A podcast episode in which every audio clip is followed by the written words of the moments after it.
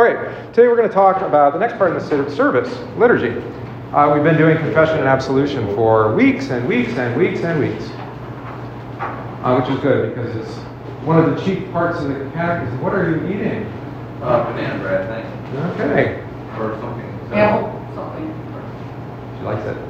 It's bread. Bread. So today we're going to do the introit, which, um, if you didn't already notice, the catechism kids know this because we go over it, but maybe you haven't caught this.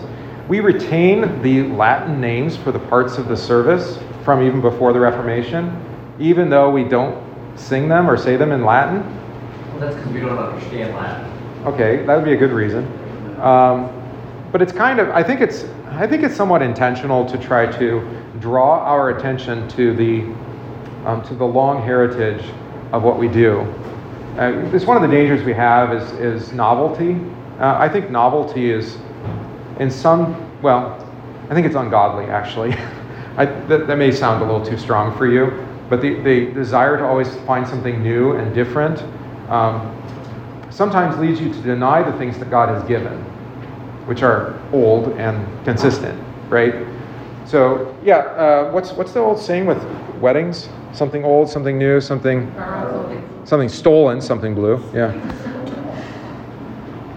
Borrowed. Okay, fine. If you want to do it that way. We're old school. Yeah. Right. Right. So like today, I mean, the liturgy itself, the order, the, the kind of the, and most of the text of it, I mean, you're talking about somewhere between 15 and 1800 years worth of history there. So that's a long time. You know, from the time of like the apostolic church, the early church, then the earliest church. Um, but like, for example, the last hymn we sang was composed in 1920 something, 1930 something. I think, or maybe it was during World War II. It might have been. That would make sense. The night is soon ending. Yeah. All right. So I mean, that's a that's actually a pretty contemporary thing for the church.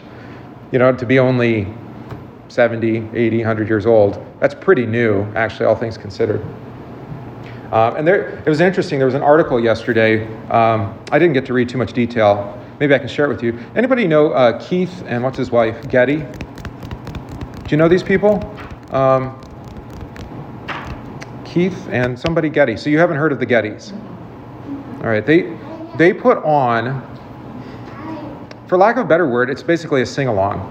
But it's large. They, they've grown extremely large, like 12, 13,000 people over a weekend to multiple, you know, events. Um, and what's interesting about what they do and uh, you can like if you have streaming music services, you can just search for the you know Getty fam or Getty singers or there's different names for them. Keith and Keith Getty is his name, so search for his name. Um, they did a they did an event, a live album just came out from Grand, Grand Ole Opry. So they had some really you know big name people singing with them. But what they do is they they actually sing almost entirely old hymns, but they sing sing them with a little bit of a modern idiom. So they'll use you know, more recent instrumentation, not necessarily an organ or that kind of thing.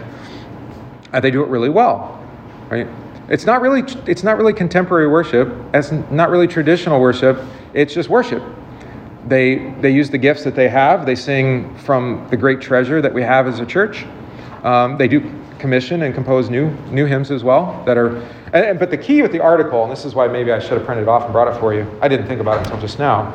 Is uh, Keith makes this statement saying uh, that, that the modern the modern worship movements movement um, he says it's going to destroy the church. And the reason is, is that the priority is on emotionalism and not on textualism. It's not on the scripture it's on how it makes us feel. And that means that we have to actually forsake a large amount of the scripture because it doesn't make us feel very good sometimes right? Think about Malachi's preaching. I said Micah a couple times in the sermon. You get those two confused. It's Malachi. That's who we were talking about. Um, you know, a great portion of Malachi's preaching is it's not going to go well, you know, because you've forsaken the Lord. We don't like to hear that. You probably didn't like me preaching that, right? But then, of course, like Malachi, we still preach gospel, right? It's still like, despite everything that you are and every way that you've rebelled against God, He's steadfast and forgiving and compassionate and merciful. His steadfast love endures sometimes.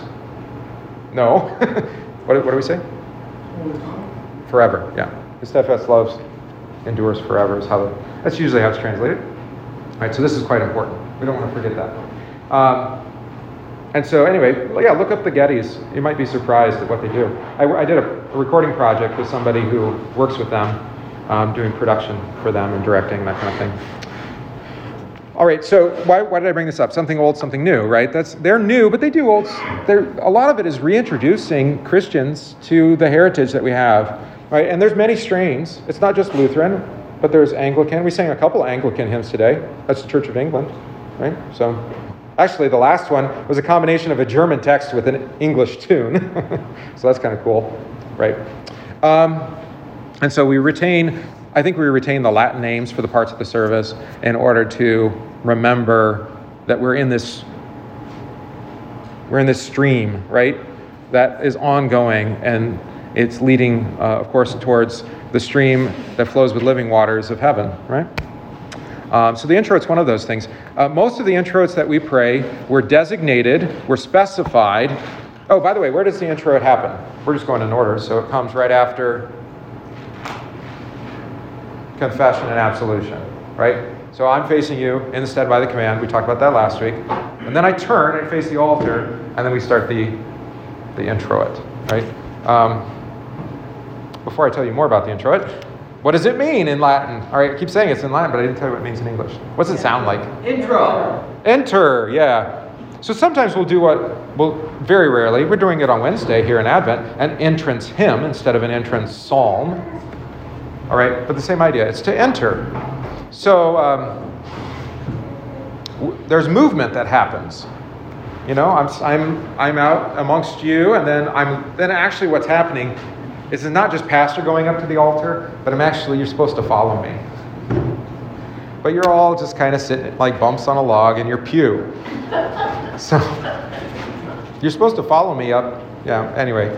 Uh, the architecture of our churches have long since departed from this, but the old basilicas, if you go to Europe, you'll see that, like the altar, there's a lot of area around the altar. That's the reason, so that the congregation can follow the, the pastor up to the altar when it comes time for the sacrament. And they can all gather there. So they can gather in, at the front of the, of the sanctuary to hear his word. That's why they didn't need amplification, because there wasn't stupid Lutherans sitting in the back pew.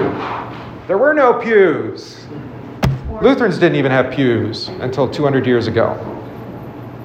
Did they kneel on the floor or did they? Yeah, yeah. If you well, if they would have like seats around the edge for people who didn't want to stand or couldn't stand the whole time, but they'd either stand or sit. Yeah.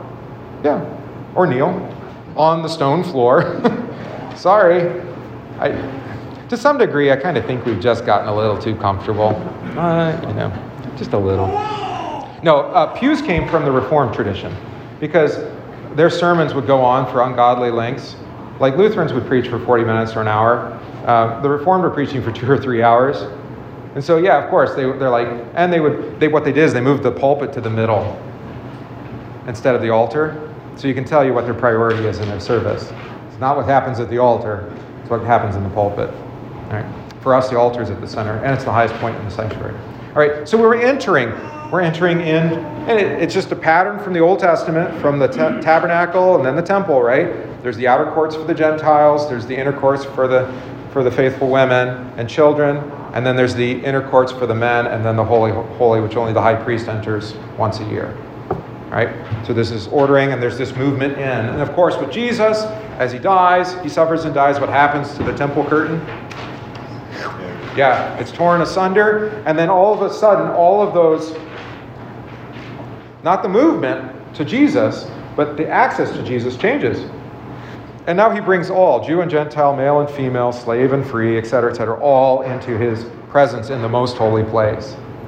So it's like a present that was opened, right? So you enter with the pastor. I, so right now, the way we do it now is that I'm a symbolic representation of the whole congregation. As I go up to the altar, you're going up with me. That's why you're singing with me. Um, let's see, anything else I wanted to say about introit historically?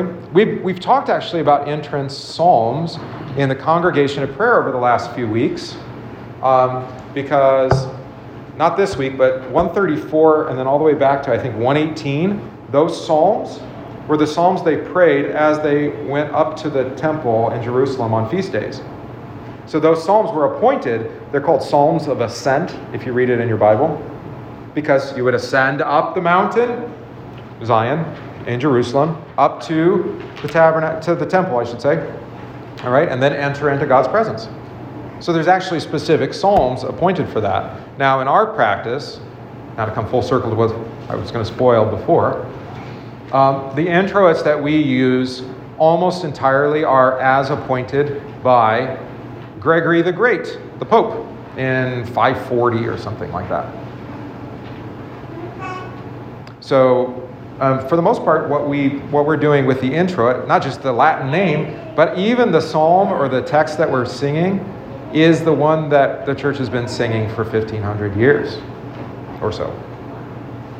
I don't know about you. That's impressive to me. I think, you know, uh, think about what um, Malachi said, right? He will turn the hearts of children to their fathers and fathers to their children, right? And that's related to the fourth commandment honor your father and your mother, right?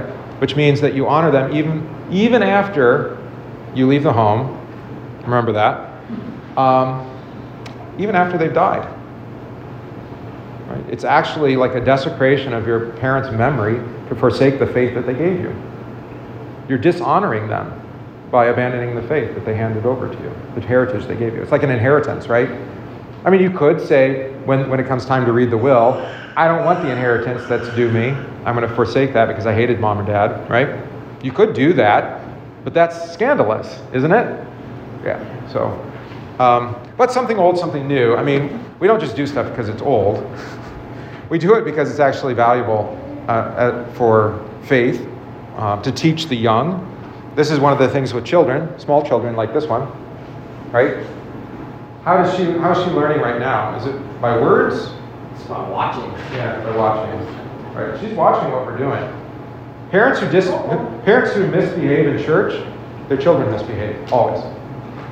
The poorest behaved children, the children who don't pay attention in church, who don't listen, who don't sing, who don't pray, their parents aren't. Right? Because they're watching. They're watching what you're doing. So that's why we do things together as a congregation, right? This is why you speak and you sing if you're able. Um, but also, there's lots of nonverbal teaching tools throughout the church, right? There's places, there's movement, there's images, right? So even if you're non, not literate, you can't read, uh, there's things that we say repeatedly so that you can memorize them, even if you can't read yet. So, like three year olds, like, where, that's James, right? He's three? Patrick, sorry. James is five. James is five. Six. Patrick's, yeah, Patrick's three going on four, right? And he can say the Lord's Prayer. And you're like, why not? Because we pray it every day. He hears it. You don't have to be able to read. All right. All right. So, so even when it comes to verbal, repetition happens. So movement's helpful. Uh, this is what I'm saying. Ceremony and ritual, the things that like I do, not the things that I say, these things are helpful.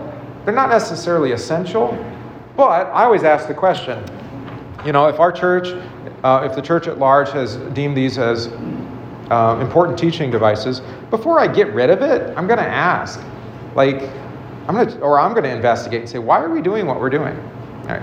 So this, this applies to everything we do, but especially to the introit, because what's happening is, um, on behalf, because you've had your sins forgiven, you have access to God. Right? Because you've been baptized in Jesus' name, you can call God your Father. That's right. Right. So that's all representative in the divine service as I confess down at your level. It's not because I'm at your level. I am at your level. Right? But like I said, I go up to the altar. That's not because I'm more holy than you. It's because I'm your representative. You're in effect going up with me to the altar to pray, to hear God's word, to preach here, um, and then later to receive the sacrament. That's one of the reasons why the location of the font I'm pretty particular on. I moved it back to kind of where it usually is. But when we had the table for Thanksgiving over there, moved it to the middle. That's a more typical place for Lutherans, is in the center of the church. It's the Roman Catholics who put it off in a little room off to the side where you don't even see it unless you have to use it. You know that some Lutheran churches, mm, some of our churches, grumble, grumble, they'll like roll it, they have wheels on it, and they roll it into the corner, into the closet. I'm thinking of Manuel. First, yeah. It's like, what is it doing way over there in the dark? I was there for a funeral. I'm like, what's that? Why is why do you roll it? Like, it should be like where you can. Anyway. If it's not because it's not because the font itself is more holy or something. It is a tool. It's a utility, right? It's the Word of God in and with the water that does these things, not just the water, not just the font. But um, but it is an icon or a representation of faith, and it's a reminder of your baptism as you see it, right? So don't hide the font. That's the thing. Some churches put it all the way way at the back, or in the middle of the church. So in any case, the first thing you bump into is the font, because that's the first thing you bump into as a Christian. right? Okay. Yeah, Ron. Then we should have the chalice out there all the time too. No. So the sacrament of the altar is different, right? So it has different it has different things attached to it. Because the Roman Church does that. They put the chalice with well, they only put the host out in a monstrance, and you and you adore Jesus. Here's a wafer, and you're adoring Jesus, and they do that all week. Um, what did Jesus say? What were the instructions? Take this. Yeah, take, eat, take, drink, right? So uh, it's different with that. Whereas with the font, I mean, you could have the chalice out. Some people do that, but it also there's also a practical reason you don't leave the font or the you don't leave the chalice out because ours is made out of silver and it tarnishes. So anyway, yeah, no, it's generally when it comes to the sacrament of the altar, our practice has been this is just a side note um, is not only the the communion where oh my she's making a mess. Uh, not only the communion where but the the wine and the bread are only out when it's when there's Christians there to eat and to drink it. And it only stays out and so as long as Christians are there to eat and to drink it so when we're done we clean up the leftovers you know if I can consume them I do if there's not too many if there's too much we go and store them and save them for the next meal. Right? So it's a little bit different. Whereas with the font, I mean, because the other thing with the font is it's every morning, every evening, it's every day, you're always baptized, you're not always receiving Christ's body and blood. Yeah, that's particular. So I don't know. We could leave it out, I guess. There's special like coverings, but all right. Entrance. Have a good time, little girl. She's gonna tell you all about it. Oh, look at that. Family picture. That's nice. You let my tablet fall asleep. All right, so let's do a psalm of entrance, Psalm 100. All right, and I'll try to get it back up on the screen since it timed out. Come on, you can do it. Stop mirroring. Start mirroring. Friendship room. Oh man, you broke it. You guys broke it. You got me talking and then you broke it. I'm not accepting responsibility for it. Damon with this. Like last year, we were talking about people who will Jewish and stuff. That's why I have a really hard time when I go to a church and it's a contemporary service. Yeah. Because you're not familiar with anything. You can't even hear what they're saying or singing, I mean, and then they repeat it. No, and you make architectural choices for that reason too. All right. Oh, did it go? Looks like it's Can't even going. sing those songs. No. I can't. I can't. Well, here, I'm thinking of like your past context. Well, at least in Cedarburg, mm-hmm. that the room has been now treated in such a way that it's hard to sing in there without an amplified band leading you, because they have so much absorptive cushions and carpet, and it's just like it's exhausting to sing in there. You can't even hear the next person over. Which I mean, you don't maybe you don't realize how blessed you are, but the, the architecture here it's kind of unique with the dome ceiling like that instead of having beams and things. But even so, it's like a band shell over your head. You can hear each other across like one side of the church to the other. It seemed like in St. Paul's Falls, and so I'm thinking about. Yeah, no, it's the same thing. One twice on their Facebook. Uh-huh, right. It's like, Okay, so they got like a couple people singing in the choir. It's not even a choir, it's like, well, Chris and a couple other people that Are are drummer. about the one in Sheboygan Falls? Yes, yes, And I can't even make out what they're singing. Yeah. right. And then they have this praise band. Right. And to me, it just, it's, it's Right. not church at. We have to be careful about this though, right? Because it is indifferent. You can sing with other, you can sing other texts. You don't have to sing the old hymns. You can sing other tunes. You can use different instrumentation. We could too. We could have. It's our organ doesn't really let you have other instruments play along with it that well because it's pitched so low. But uh, we could be led by brass or by woodwinds or by the piano. I mean, there's other. Or we can sing a cappella like we've been doing, which you, guys, I, you don't even know how well you do that. It's amazing. Should read Oh. Psalm one fifty. But I mean, they sing, and like the congregation, but the rest of the Right. congregation is supposed to sing with them. I don't- Right. Yeah, I would prefer in that setting like you do a combination. So you sing some hymns that are just congregation with the organ, and then if the choir wants to sing something like that, if you know, you can join in. But it's really just an anthem, or it's just a choir piece that you happen to have the words up on the screen to sing along with. So it's not, they're not, because, and some of it, I'm a sound guy, I do sound engineering and recording and all of that. When I've been there anyway, or in other churches like it, I don't want to pick too much on one of our sisters, but you know, don't pick on your kids, right? Don't pick on your siblings, even worse. Um, They think right back. yeah, they will. Oh, they do. Yeah. Um, is that the balance isn't right for a congregation singing. They're too loud, and you're, you can't sing louder than them. Yeah. All right, Ron, when it's I on want you know, we're never gonna leave this church. Thank you. well, and here's the other thing about that, and what I want to be careful. Um, that's your that's your kind of opinion. I share that opinion because I like to sing. I don't like to be sung at. I like to sing with. But um, that's not for everybody. Yeah. And so the key is: is the word of God preached in its truth and purity? Are the sacraments administered according to the Lord's command? Yes. Right? Is it true church? Yes. Yeah. Right? Is it the church that you want to go to? Probably not. We've had members, a lot of people actually transfer there because it is preferable, preferable for them. Fair enough, right? We've had people transfer in because this is preferable to what they were coming from. Right. So, yeah, we yeah, don't get don't get too hung up on where people go, insofar as the Word of God is taught in its truth and purity in the sacraments, administered according to the Lord's command, which is what our Augsburg Confession say is what's essential for it to be a faithful congregation. All right. Psalm 100. Not very long. You can see it up on the screen here if you need it. Oh, note, these uh, notes, a Psalm of Thanksgiving, those are in the original text. So the Psalm, the Psalm book in the Bible actually tells you a lot of times where it came from, what it was written on occasion of, what it was written for. There's like our hymns will say like, Thy strong word, written for the 100th anniversary of the Lutheran Church of the Synod. Right at the bottom. Right? Okay. Oh, hi, baby. I didn't know you were right there. All right. Where, where you need to take someone? No, we're doing 100. I'm sorry. I said 150. Make a joyful shout to the Lord, all you lands. Serve the Lord with gladness. Come before his presence with singing. Know that the Lord, he is God. It is he who made us and not we ourselves. We are his people and the sheep of his pasture. Into enter into his gates with thanksgiving and into his courts with praise. Be thankful to him and bless his name, for the Lord is good. His mercy is everlasting, and his truth endures to all generations. Glory be to the Lord. All right. The lesson is on Psalm 100, Ron, so we're going to do Psalm 100. I like 152. All right. So, how are we invited to come into the Lord's presence? With Thanksgiving. And Uh, singing. uh, right? with singing. Singing. Yeah, with singing. Sometimes people get hung up on this.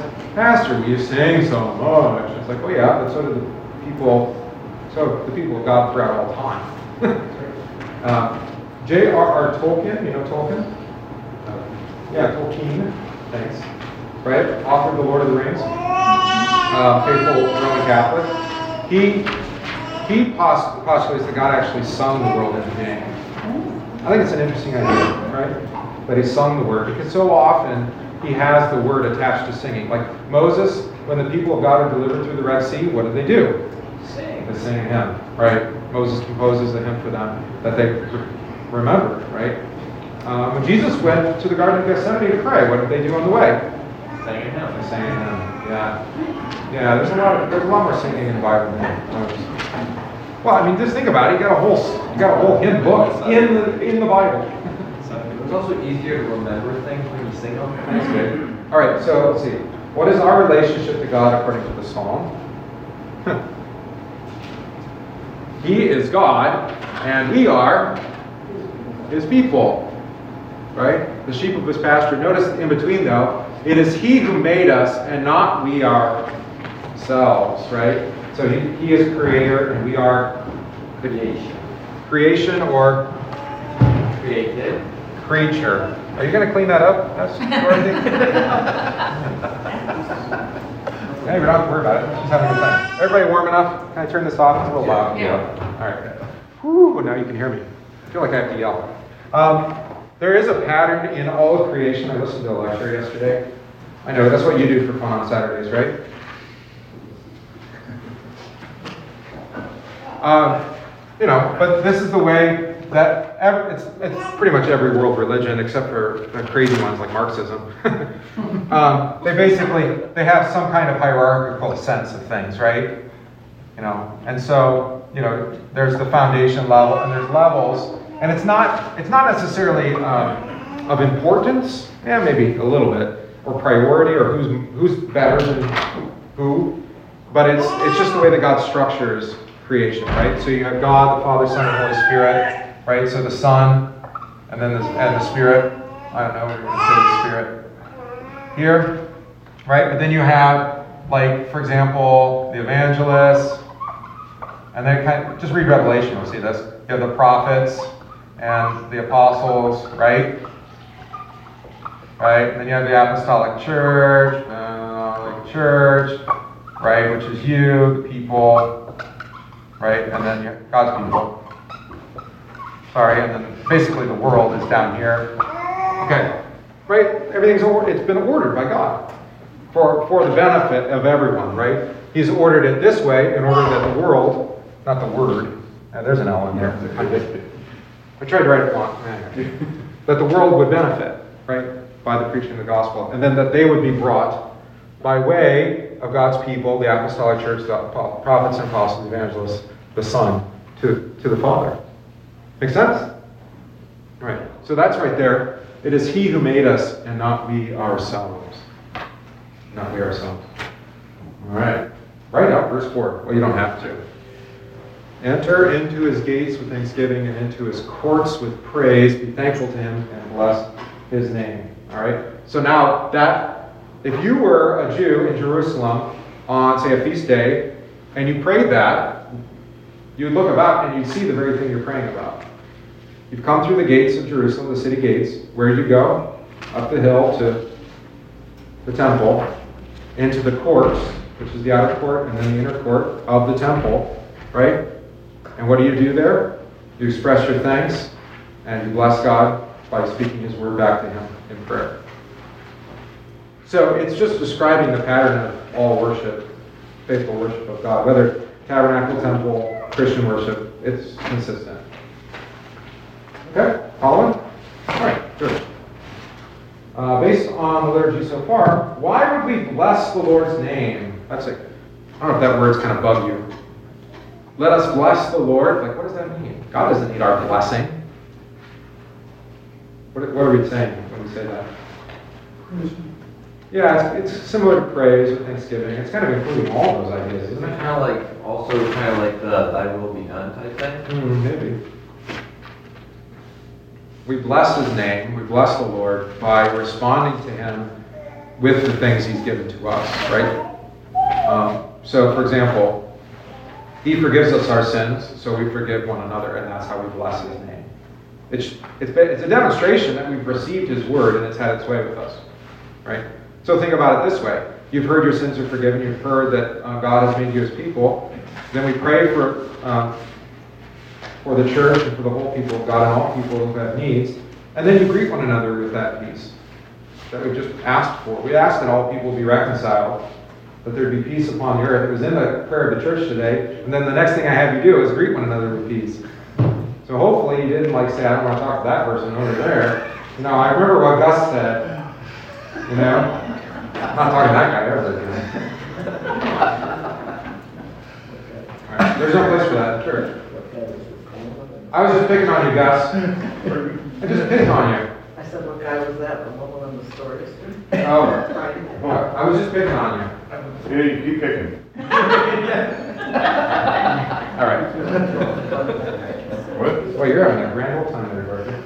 All right, so we've talked a lot about the intro. It means enter from the song. Um, who is entering? We are. Why do we come into his presence? Because we've been forgiven in his name. We're his children. Um, we don't want to forget it's a great privilege to be in the house of God, to be in his presence, because if we were just sinners without the forgiveness of sins, you know the old adage about, you know, oh, he's going to strike me down, strike me down with lightning. Mm, that's actually kind of true, right? Um, well, who was the was it Jonathan Edwards? Sinners in the hands of an angry God. I'm looking at Ron because he likes the old sermons. Ron, sinners in the hand of an angry God. Was that Jonathan Edwards? I have no idea. Yeah. Revivalist preacher. Right? But that was Luther's problem too with the Reformation, is that he didn't know the gospel in its fullness, or sweet, full sweetness. So um, he always asked, he, he was asking himself as, a, as an Augustinian monk, like, uh, who's going to save me from this body of death? To quote Paul. Right? I can't seem to find uh, a, a way to, to cleanse my conscience of my sin. Doesn't matter how much I confess it, there's always more. Right? And what's the answer? His father confessor, who never actually converted, he remained a Roman Catholic uh, prior, he was leading a monastery. Uh, he's, it's famous, you've seen it in the movie. It's based on Luther's own anecdote. He holds the cross up. It says something about Jesus, right? Look to Jesus. So even, you know, a medieval Roman Catholic who's full in, it's like you can't, there's a limit to the amount of penance you can do, which is kind of cool. All right, let's see, what did we forget? We did everything on the first page. Go to the second page. To understand this truth, namely that we can't be in the presence of name of God, look at Exodus 19, 16 to 25. All right? So I'll put that up on the screen for you. Yeah, you see the picture? It's a great icon. It's so small you can't see it. But uh, it's Moses up on the hill. Then it came to pass on the third day in the morning, huh, this will sound familiar, that there were thunderings and lightnings and a thick cloud on the mountain, and the sound of the trumpet was very loud, so that all who, the people who were in the camp trembled. What, what does that sound like? Oh, there it surely. What? Uh, last day. Yeah, the last day, doesn't it? Yeah, it sounds like the description of the last day. Or, in other words, when God is present, right? And we can see it, not just by faith, but by sight. This is what it's like. And Moses brought the people out of the camp to meet with God, and they stood at the foot of the mountain. I've always wondered how you can tell where the foot ends, where you can safely stand. Because he said, if you touch the mountain, you'll die. Even your animals. Figured it out the hard way. Yeah, you figured it out the hard way. Go. that guy went too far. Okay, very. This is one of those things you just like, when you're a child, you wonder these things. Like, where's the dividing line between the foot and the. Anyway.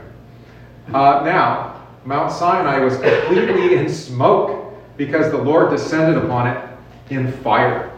Its smoke ascended like the smoke of a furnace, and the whole mountain quaked greatly. The day is coming when with fire that burned stubble. There was there'll be like stubble, right? My Malachi today It'd be like stubble and be burned down, neither root nor branch.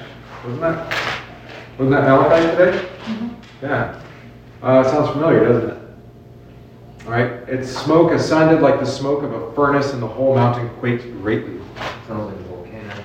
I think you should just stay in here. It doesn't look so nice outside. Yeah. Um, and when the blast of the trumpet sounded long and became louder and louder, Moses spoke, and God answered him by voice. And the Lord came down upon Mount Sinai on the top of the mountain. And the Lord called Moses to the top of the mountain, and Moses went up. See the pattern? Okay. This pattern happens over and over in the Bible with high places, with Zion, everything. Right? I should probably share that lecture with you. It was really fascinating. It's, it was actually by a Eastern, uh, Russian Orthodox iconographer, but who also does like pop. He, he does like uh, YouTube videos on theology and philosophy. Interesting guy. Uh, Canadian. What's his name? Pageau, Jonathan Pageau, French Canadian. I think I got it right. Jonathan. P A G. E U X maybe at the end. Probably an X at the end. Did I do that? Yeah, Pageau. Pageau, Pageau, Pageau. Anyway, doesn't matter. Uh, he's often in videos with John, or Jordan Peterson as well. Yeah, because they're both in Toronto. So, uh, and they're both like part of the Carl Jung Society and stuff. Actually, that's the video. It's Peterson asking him questions. So, anyway, uh, the Lord said to Moses, Go down and warn the people, lest they break through to gaze at the Lord, and many of them perish. Also, let the priests who come near the Lord consecrate themselves, lest the Lord break out against them. We should fear, love, and trust in God, right? But that first word, fear. Fear. That's what we're talking about here. Uh, but Moses said to the Lord, The people cannot come up to Mount Sinai, for you warned us, saying, Set bounds around the mountain and consecrate it. Okay, they set up fences. Moses told us. As, I guess that was a question I needed to have answered, and I had it answered. You were all here for it. They set up bounds. Do not, thou shalt not cross. Dorothy, with the tree. All right. Uh, yeah, we're going to have a fun time. We haven't gotten our tree yet. Then the Lord said to him, Away, get down, and then come up, you and Aaron with you. But do not let the priests and the people break through to come up to the, to the Lord, lest he break out against them. Wait a minute. Oh, hold on. So Moses went down to the people and spoke to them. Uh, what's kind of interesting about what happened in 24? The Lord said to him, but then the Lord refers to he break out against them. Who's he? Angel of death? Uh uh No. Aaron? Nope. Who's he talking? Who's Moses talking to? Oh, he's talking to the the um man, man second person. He's talking to Jesus. Right, and Jesus is talking about the Father, ultimately, you know, God the Father breaking out against them. No one can see the face of God and live, but that we have beheld His glory. Glory is of the only begotten Son, full of grace and truth, right? In Jesus Christ, who was made flesh. The only way you can actually enter into God's presence and behold Him is through His Son Jesus. That's how Moses is doing it here too, through the second person of the Trinity. Isn't that interesting? All right, I didn't know about that. All right. So, uh, let's not have God break out against us, right? What would have happened if the people of Israel or the priests gazed upon the Lord?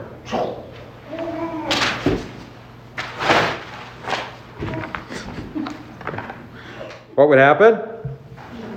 Yeah, they would die. You got poor housekeeping habits. We gave up a long time. When the Bible says manage this household well, he's not necessarily talking about your house being clean. He's talking about raising your children in the admonition and nurture of the Lord, okay? And keeping your keeping uh, keeping your wife happy. I was going to say keep your discipline, but that's not right. She disciplines you. Keep her happy. There we go. All right. Why would they perish if they saw the Lord? Okay, the priests wouldn't perish. Moses didn't perish. Why? Because they were given permission. Right? Uh, yeah, where was that? Uh, 22. The priests come near, in verse 22, right in the middle. The Lord consecrate themselves, right?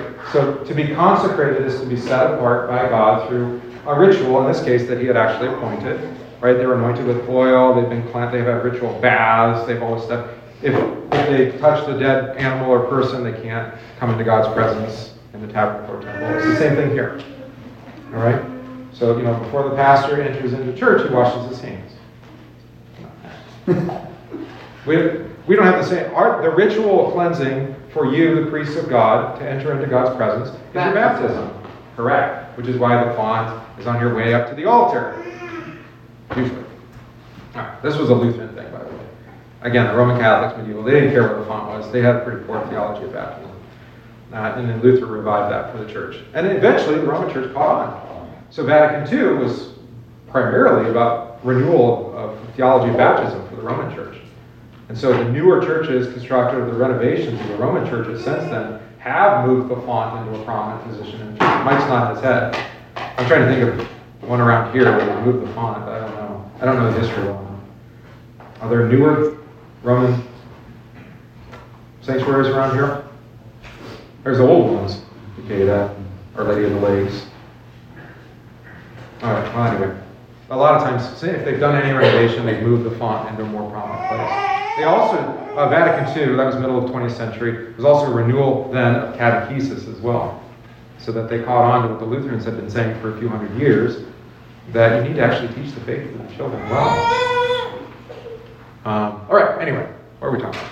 Good. So uh, they would die and they would perish because they were unholy and God is holy. Right? So, uh, see the paragraph there in the middle? Jesus has gone into God's presence. In fact, Jesus has gone all the way up to the right hand of the Father.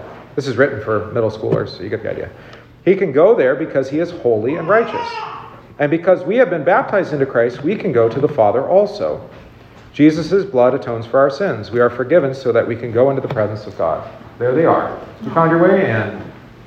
All right, we'll give it another five minutes or so. Hebrews 12. You see the chart there, so I'm just going to introduce this. You might have to fill it out on your own. But I did. I, I tried to pace myself better, and well, here we are.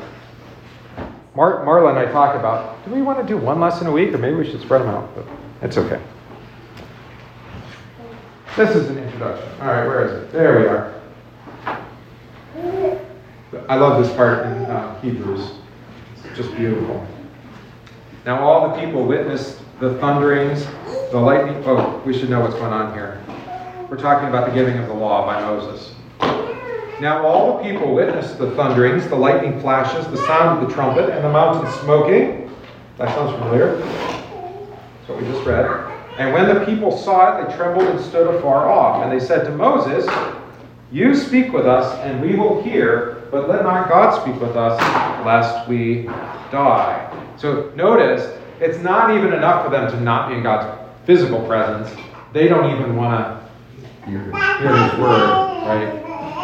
Right? Because His word is holy, and they are not.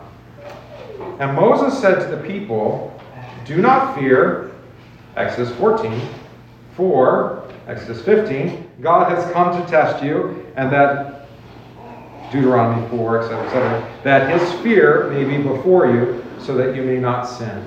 So the people stood afar off, but Moses drew near and the thick, to the thick darkness where God was. All right. So this is a, this is a sermon. So he's kind of he's filling in the blanks from different parts, and he's kind of summarizing. Right. Not telling it exactly as we read it. Notice this though. This is great. Then the Lord said to Moses, Thus you shall say to the children of Israel, Did I? No, I'm in Exodus, people. You were supposed to tell me that's not what I was supposed to be.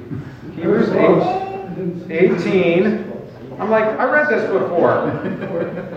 Thank you. I was like, well, my translation is way off. I was like, this sounds a lot like what we just read. Um, what are we? 18 what? 18, 18? Twelve eighteen to twenty-four. Look, it just went back again. Because you didn't actually write Hebrews, you did have. Okay, Hebrews 18, what? No, twelve, Twelve. eighteen 12, 18, there we go. Look, there it is. There. Oh, there it is. All right. I'm like, that sounds familiar now. It's the same thing. Mm, Sorry. For you have not come to the mountain that may be touched and that burned with fire. Okay, we've read about that. I want to turn that off. There we go. And to the black to blackness and darkness and tempest and the sound of a trumpet and the voice of words, so that those who heard it begged that the words should not be spoken to them anymore. You can see why I was confused. It sounds like the same thing, right? Uh, anymore. Oh, and then, so that those who heard it begged that the word should not be spoken to them anymore, for they could not endure what was commanded. And if so much as a beast touches the mountain, it shall be stoned or shot with an arrow. Exodus 19. And so terrifying was the sight that Moses said, I'm exceedingly afraid and trembling. All right? And if you remember our Hebrews Bible class, we went into that. It's not in Exodus, but it is in Deuteronomy. All right? So compare that with this. Verse 22. But you have come, not to Mount Sinai, not Horeb, but to Mount Zion, and the city of the living God, the heavenly Jerusalem, to an innumerable company of angels, to the whole assembly, general assembly, and the church of the firstborn who are registered in heaven. Wow. The judge of all, to the spirits of just men made perfect. Go. To Jesus, the mediator of the new covenant and to the blood of sprinkling that speaks better things than that of Abel. All right, so um, you can go search on our YouTube page and you can find a Bible class on this where we go through point by point and compare, compare, compare, compare. Um, it's it's like it's like this. Right? We talked about step type typology. This is Horeb, or as you know it as Sinai right? And this is Zion, not Zion in Jerusalem, but the heavenly Zion, right? So they're similar, and yet they're quite different. right? Because Horeb, you didn't really have access to. Zion, you get to go into the city and dwell there on the mountain. Make sense? Right? And it, again, it's all through the mediator of the new covenant. That's the New Testament and Jesus' blood. So again, that's how we can enter into his gates for Thanksgiving. Oh, look, they gave you a picture. There you go. So this explains what we're talking about just now on verse thir- uh, page 39 here. So A, that's confession and absolution. We're separate, right? Before confession. Right? And then B, Jesus' blood washes away our sins in baptism. We are forgiven. We are absolved, right? That corresponds to absolution, right? And then the intro is, is C, right? Then we can enter through the blood of Jesus into the presence of God. Yeah. There's a on this, uh, about blood of Abel. Yeah. You like that? It says, um, Abel's blood cried for justice and retribution, Right? Whereas the blood of Jesus shed on the cross speaks of forgiveness and reconciliation. Abel's blood for vengeance. Okay. Yeah, it's a, which hymn is that? Glory be to Jesus, right? Who in bitter pains shed for us, poured for us his lifeblood from his sacred veins. That's the first stanza. Which one is, has Abel in it? Probably third stanza, maybe. Abel's blood for vengeance from the, you know, from the ground cries, but Jesus' blood um, cries out for forgiveness, right? So that's that contrast, right? Lesser to greater, or really negative to positive. Yeah, beautiful. Okay, and then uh, you can look at these other verses on your own, right? But we do basically, uh, whether it's Paul in Ephesians, Colossians, or, or St. James in his in his epistle, we have access to God through Jesus Christ. That's, they all say the same thing, more or less, right? So we can enter into God's presence, and we do that with singing. Remember Psalm 100, right? Um, now, as far as the structure of the intro, this is the last thing I want to end on. Yeah, I got two minutes. Um, that you'll note there's an antiphon. That just means phone, phone A, like the phone is sound, right? You send sound on a phone. We don't use phones that are like this anymore. We still use. Oh. We, we put all that cellular cellular radiation right up against our brain. Yeah. That's right. Um, the phone A means sound. Anti is sound against. Sound against. So we have a, a verse that comes at the beginning, at the end. We do that with the psalm as well, after the Old Testament reading. And that, pay attention to that antiphon, antiphone, however you want to say it, Latin, the antiphon, because it, it's going to tell you what the, at least for the day, what the central theme of the psalm or the intro at psalm is.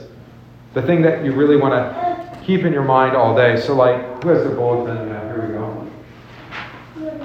The central theme for today, according to the antiphon, was Say to the daughter of Zion, Behold, your salvation comes. The Lord will cause his majestic voice to be heard, and you shall have gladness of heart. Right? You are forgiven, you are God's child, etc. Now you have gladness of heart. Yeah. Doesn't, uh, anti also mean before? Anti, it means against. Well, anti is against, but anti is also. Anti. Oh, anti with an E. Like so- anticipate. Yeah, exactly. Antebellum. Antebellum, yeah, before. Yeah, this is an, anti, if you want, against. Um, and then there's a Gloria Patri, so we've added that to the Psalms. Because the original Psalms didn't have glory be to the Father, to the Son. Right? So what the reason why we added Gloria Patri at the end, glory to the Father, it's just Latin again. Glory be to the Father and to the Son. Is because we recognize that all the Psalms confess God, the Father, Son, and Spirit. And, and it's meant to remind you that when you pray the psalm, to apply it to the life of faith as a Christian. Right? That isn't to say that it didn't have a historic context and a historic meaning, but it also has meaning for us now, particularly in the full revelation of who God is in Christ. Okay? So that's why we have that Gloria Patri at the end to remember. All right, now, how can we pray this? Sometimes it's a little hard because the last part of like I forget what psalm number it is, is, you know, may you dash their little ones upon the rocks. Glory be to the Father and to the Son. Yeah, right, good time. So sometimes it's a little hard. It's just like sometimes, and he'll come with thick darkness and judgment, and uh, all will be made stubble. This is the gospel of the Lord. Okay, then. Sometimes it doesn't quite work out that way. It, it's gospel in a sense of it came from the gospel book, right? but not necessarily a gospel, particular gospel word. All right, is that helpful? So it's a psalm. It's usually introducing some of the themes for the day. Sometimes it's a little generic. Sometimes it's very particular to the day. All right, you'll see this especially at Christmas time. Um, not necessarily all the themes, and not necessarily the main theme either, though. It may be just a transition, just giving you a transition from confession into the prayer, and then so it might just be a roadmap or part of the road. What do you want to say? Journey of the day. So you can think of the day as having a central theme, or you can think of it as a journey, right? You think about like, I don't know if you ever do this after church, go back and like, okay, where did we start? And then kind of walk your way back through it again. How did we get here from there, right? That would be a fun exercise to do um, after church on a Sunday. Let's go back and read the first thing and read the Old Testament, the Epistle, and the Gospel again, uh, and read the prayer of the church, or the, excuse me, the collect of the day. So, all right. Uh, well, next time we'll do the Kyrie. Again, Latin means Have mercy. no. That's eleison. Kyrie eleison. Lord, Kyrie, Kyrios. All right, let's close with prayer. Heavenly Father, by your Son Jesus, we have full and complete access to you for our prayers of thanksgiving and of praise, um, and in times of need. Your Son, by way of the Spirit, intercedes uh, for us always with groanings too deep for words. Your Son intercedes for us each and every day, knowing what we need even before we ask, um, ask for it. And by the forgiveness that He has purchased and won for us, we know that we can ask whatever we need in Your name. All this we give you thanks. For all this we give you thanks in Jesus' name. Amen. Okay. Yeah, fun. All right, Dorothy, clean up your mess.